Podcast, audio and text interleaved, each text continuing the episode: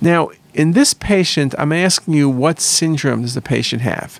So the first thing you notice is multiple cystic lesions in the pancreas. The other thing you notice is the patient is missing the right kidney. So what could that be? Neurofibromatosis can give you strictures of the renal artery and the pancreas can end up being small. Neurofibromatosis can give you sarcomas. Cystic fibrosis usually have fatty replacement of the pancreas, though you do get cystic lesions sometimes, but they're multiple cystic lesions.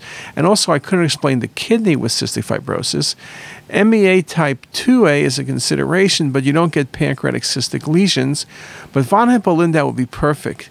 Serous cystadenomas are common. You also get neuroendocrine tumors, though these look like serous cystadenomas. You also get true pancreatic cysts.